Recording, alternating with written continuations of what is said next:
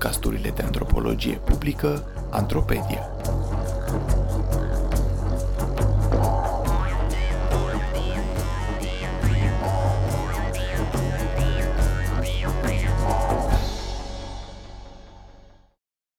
Munca pe platformă digitală Promisiuni și realități Un text scris de Julius Caesar McQuarrie pentru sfertul academic citit de actorul Alex Călin. Sara este o șoferiță Bolt pe care am cunoscut-o în Oradea în vara lui 2021. Sara oferă un serviciu de transport alternativ, după cum văd pe legitimația ei de muncă. Compania pentru care lucrează Sara este un operator de transport prin intermediul unei platforme digitale. Pentru a mă referi la munca ei, am la îndemână etichete precum ride hailer, șofer închiriat, muncitor pe platformă digitală sau antreprenor. Alături de companii ca Uber sau FreeNow, Bolt a devenit omniprezent în România ultimilor ani, mai ales de la începutul pandemiei de COVID-19. Aceste companii operează în ceea ce, la nivel global, se numește gig sau shared economy, sau într-o traducere românească, economia colaborativă sau capitalismul de platformă. Interacțiunea mea cu Sara continuă și la momentul scrierii acestui text, ca parte a unui proiect de cercetare despre inegalitățile sociale din orașele siliconate din România, pe care îl desfășor ca bursier al Colegiului Noua Europa. În România, industriile tehnologiei și informației s-au dezvoltat cu precădere în orașe mari ca București, Cluj-Napoca, Timișoara sau Oradea. De aici denumirile lor de orașe siliconate. Astfel de orașe sunt caracterizate de procese de siliconizare, adică de transformare în orașe smart, care atrag și concentrează investitori numați digital și tehnocapital global și, implicit, marginalizează și deposedează comunități de lucrători locali, dar necalificați, de capitalul lor corporal și social. Sectorul ITNC este vedeta economiei și mai productiv în 2020 decât în anii anterior pandemiei, conform ziarului financiar.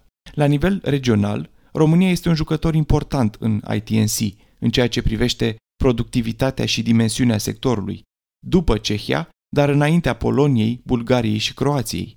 În acest proiect de cercetare, abordez sectorul ITNC ca parte a unui sistem de muncă inegal, în care un sector ca acesta este celebrat, iar contribuția altora rămâne invizibilă. Studiile recente se concentrează fie pe creșterea sectorului ITNC, fie pe sistemele de management algoritmic ale platformelor digitale din gig economy. După cunoștințele mele, puține studii privesc aceste tipuri de muncă ca parte a unui sistem inegal, în care muncitorii prost plătiți din aceste sectoare fac posibilă munca a lucrătorilor privilegiați din ITNC sau a nomazilor digitali. Obiectivul meu este să investighez și să fac vizibil modul în care forța de muncă din sectorul ITNC se bazează pe forța de muncă precară și prost plătită din serviciile adiacente de suport, transport de persoane și livrare de mărfuri.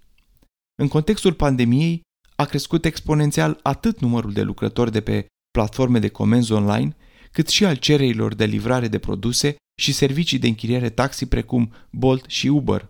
Obiectivul mai larg este să contribui la înțelegerea capitalismului contemporan, și a modului în care disciplinează și extrage muncă din ceea ce ar putea fi numite corpuri de unică folosință. Acest sistem deposedează lucrătorii de capitalul lor corporal și social, influențează negativ percepția asupra propriei valori sociale și a valorii serviciilor lor raportate la ierarhia profesională și conduce la alocarea injustă a resurselor. Pe scurt, contribuie la creșterea inegalităților structurale în țesătura socială a orașelor siliconate. Întrebările preliminare de cercetare sunt ce înseamnă să fii lucrător pe platforma digitală și să faci parte din economia colaborativă? Cine face sau cine este cel mai probabil forțat să facă o astfel de muncă? Ce înseamnă să ai ca manager un algoritm care îți monitorizează fiecare pas? Ești cu adevărat propriul tău șef Chiar poți lucra când și cât de mult îți dorești, așa cum promite economia colaborativă? Ce tipuri de inegalități resimt acești muncitori? Pentru realizarea acestor obiective, interacționez cu lucrători manuali din companii de software, call centers, personal de securitate și pază, personal de curățenie, lucrători pe platforme digitale în transportul alternativ, Bolt, Uber, Freenow și livrare de alimente, Glovo, Panda. Așa am ajuns să o cunosc pe Sara, o femeie în vârstă de 50 de ani. Din 2002 până în 2020, Sara și soțul ei au transportat migranți români între Oradea și Milano, în călătorii de 15-16 ore. În 2020, după moartea soțului, compania lor de transport a revenit fiului, iar Sara a căutat un alt mod de a-și câștiga existența. În iulie 2021 a devenit șoferiță Bolt, singura femeie care face o astfel de muncă în acest oraș. A trecut de la orele lungi de condus între Oradea și Milano la oferirea de servicii de transport alternativ, cu câteva curse pe oră în timpul perioadei în care este cea mai mare cerere. O călătorie durează cam 10 minute. Dar, desigur, timpul de care am nevoie pentru a ajunge la client nu este plătit. Fac curse pe o rază de 2 km. Dacă o cursă urcă la 5 km de locul în care mă aflu și costul călătoriei este mic, o refuz. Deci, este undeva între 5-10 minute de călătorie. Uite, săptămâna asta am avut curse una după alta, așa că au intrat cam 4 călătorii pe oră. Rar se întâmplă să fie 5. Asta înseamnă că traficul din oraș trebuie să fie liniștit. Bolt este mai ușor în comparație cu transportul de pasageri pe distanțe lungi, așa cum făceam înainte. Îmi încărcam mintea cu toate poveștile de care oamenii erau mai mult decât fericiți să se descotorosească în timpul călătoriei de 15-16 ore. Cursele Bolt sunt scurte. Mulți tineri folosesc Bolt și lor nu le plac discuțiile. Nu am avut niciodată un client mai în vârstă de 50 de ani. Cei tineri preferă Bolt pentru că nu e ca un taxi. Când îl sună pe șofer, văd prețul. Dacă le place, confirmă cursa. Șoferii își înregistrează mașina și dacă trec testul de 45 de puncte de la Bolt, încep să lucreze ca șoferi Bolt înregistrați, plătesc benzina, cheltuielile necesare pentru întreținerea mașinii și contribuțiile fiscale către stat. Timpul și benzina folosite pentru a călători către punctul de întâlnire cu clientul nu sunt luate în calcul pentru plata unei curse. Acest serviciu este etichetat drept alternativ pentru a-l distinge de închirierea unei mașini și de folosirea unui taxi. În calitate de client Bolt, închiriez șoferul pe cursă.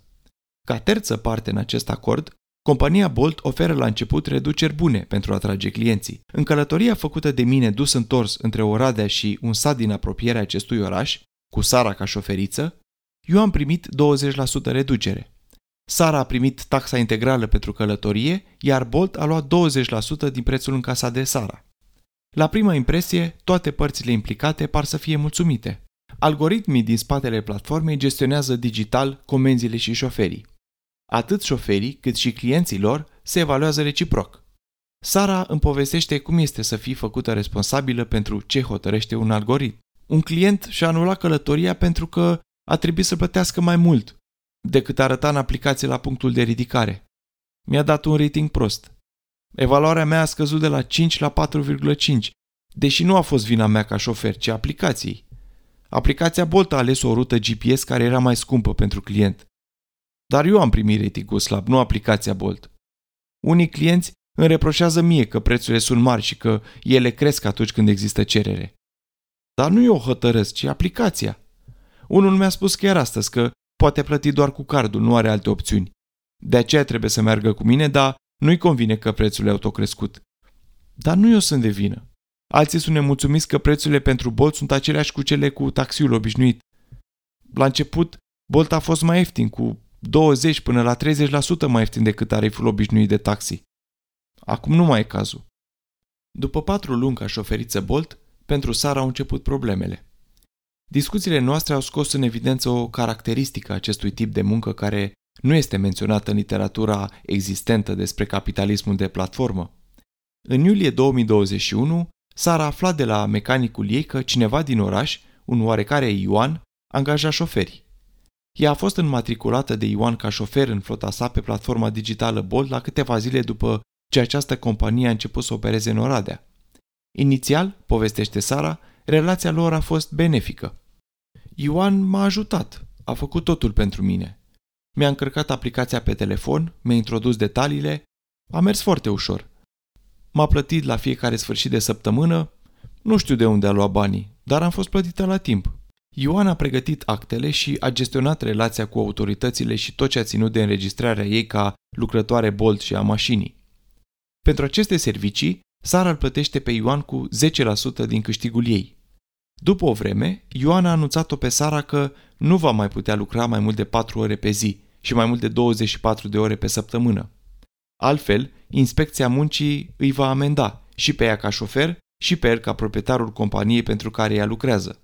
Ioan i-a tot spus Sarei că nu pot risca așa ceva. În noiembrie 2021, situația s-a schimbat și mai mult. În cuvintele Sarei, săptămâna asta, după ce am lucrat patru luni în flota lui, mi-a spus că trebuie să ne oprim săptămâna viitoare. Că nu mai pot să lucrez pentru el. Nu mai știu. Și mai e și asta. Am luat astăzi un client și am dat bună ziua. Modul meu obișnuit de a-mi întâmpina clienții. Clientul mă întreabă, dar ne cunoaștem? Nu răspund eu, dar așa mi încep eu călătoria, salutând pe toată lumea. El îmi zice, m-am gândit că s-ar putea să mă cunoști pentru că și eu sunt șofer Bolt. Clientul ăsta are flota lui în Cluj. M-a sfătuit să-mi deschid un SRL și să lucrez pentru el. Am rămas blocată și n-am știut ce să-i spun. Nu înțeleg de ce Ioan mi-a spus că trebuie să nu mai lucrez pentru el, iar tipul ăsta spune că aș putea lucra în Oradea, pe flota lui, înregistrată în Cluj. Și altul mi-a zis că mă pot înregistra și lucra pe cont propriu. Dar nu știu cum să fac asta. Nu mă lămuresc cum, nu înțeleg aplicația, nu știu pe cine să întreb. Dar sentimentul meu e că dacă îmi deschid un SRL, voi trece de la unul la altul. Și ei și-au felia lor din munca mea și asta nu e în regulă. Dacă aș putea lucra pe cont propriu, ar fi cel mai bine. Oamenii ăștia trăiesc pe spatele nostru. Clujeanul are și mai mulți oameni în flota lui în Cluj decât are Ioan aici în Oradea. Ăsta vine aici pentru a recruta șoferul rădeni care să lucreze pentru el la Cluj. Dar vezi, Ioan chiar m-a ajutat. Îți spun eu ce voi face. O să mă interesez cum să pot obține codul ăla Caen pentru a vedea cum pot să încep să lucrez pe cont propriu.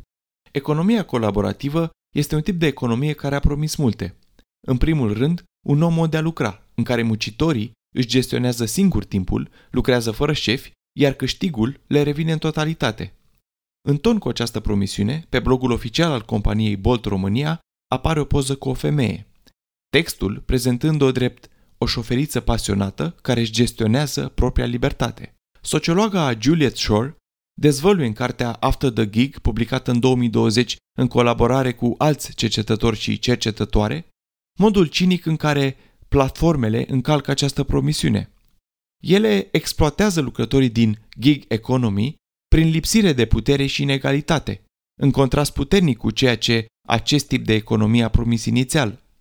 Proprietarii și investitorii în platforme utilizate acum la scară largă în întreaga lume, precum Uber, Lyft, Postmates sau Airbnb, acumulează capital pe seama acestor lucrători, mulți dintre ei fiind parțial sau total dependenți de aceste platforme parazit, așa cum le numește Shore. Povestea Sarei aduce în prim plan un alt tip de paraziți, intermediarii, cei care obțin un procent din câștigul lucrătorilor.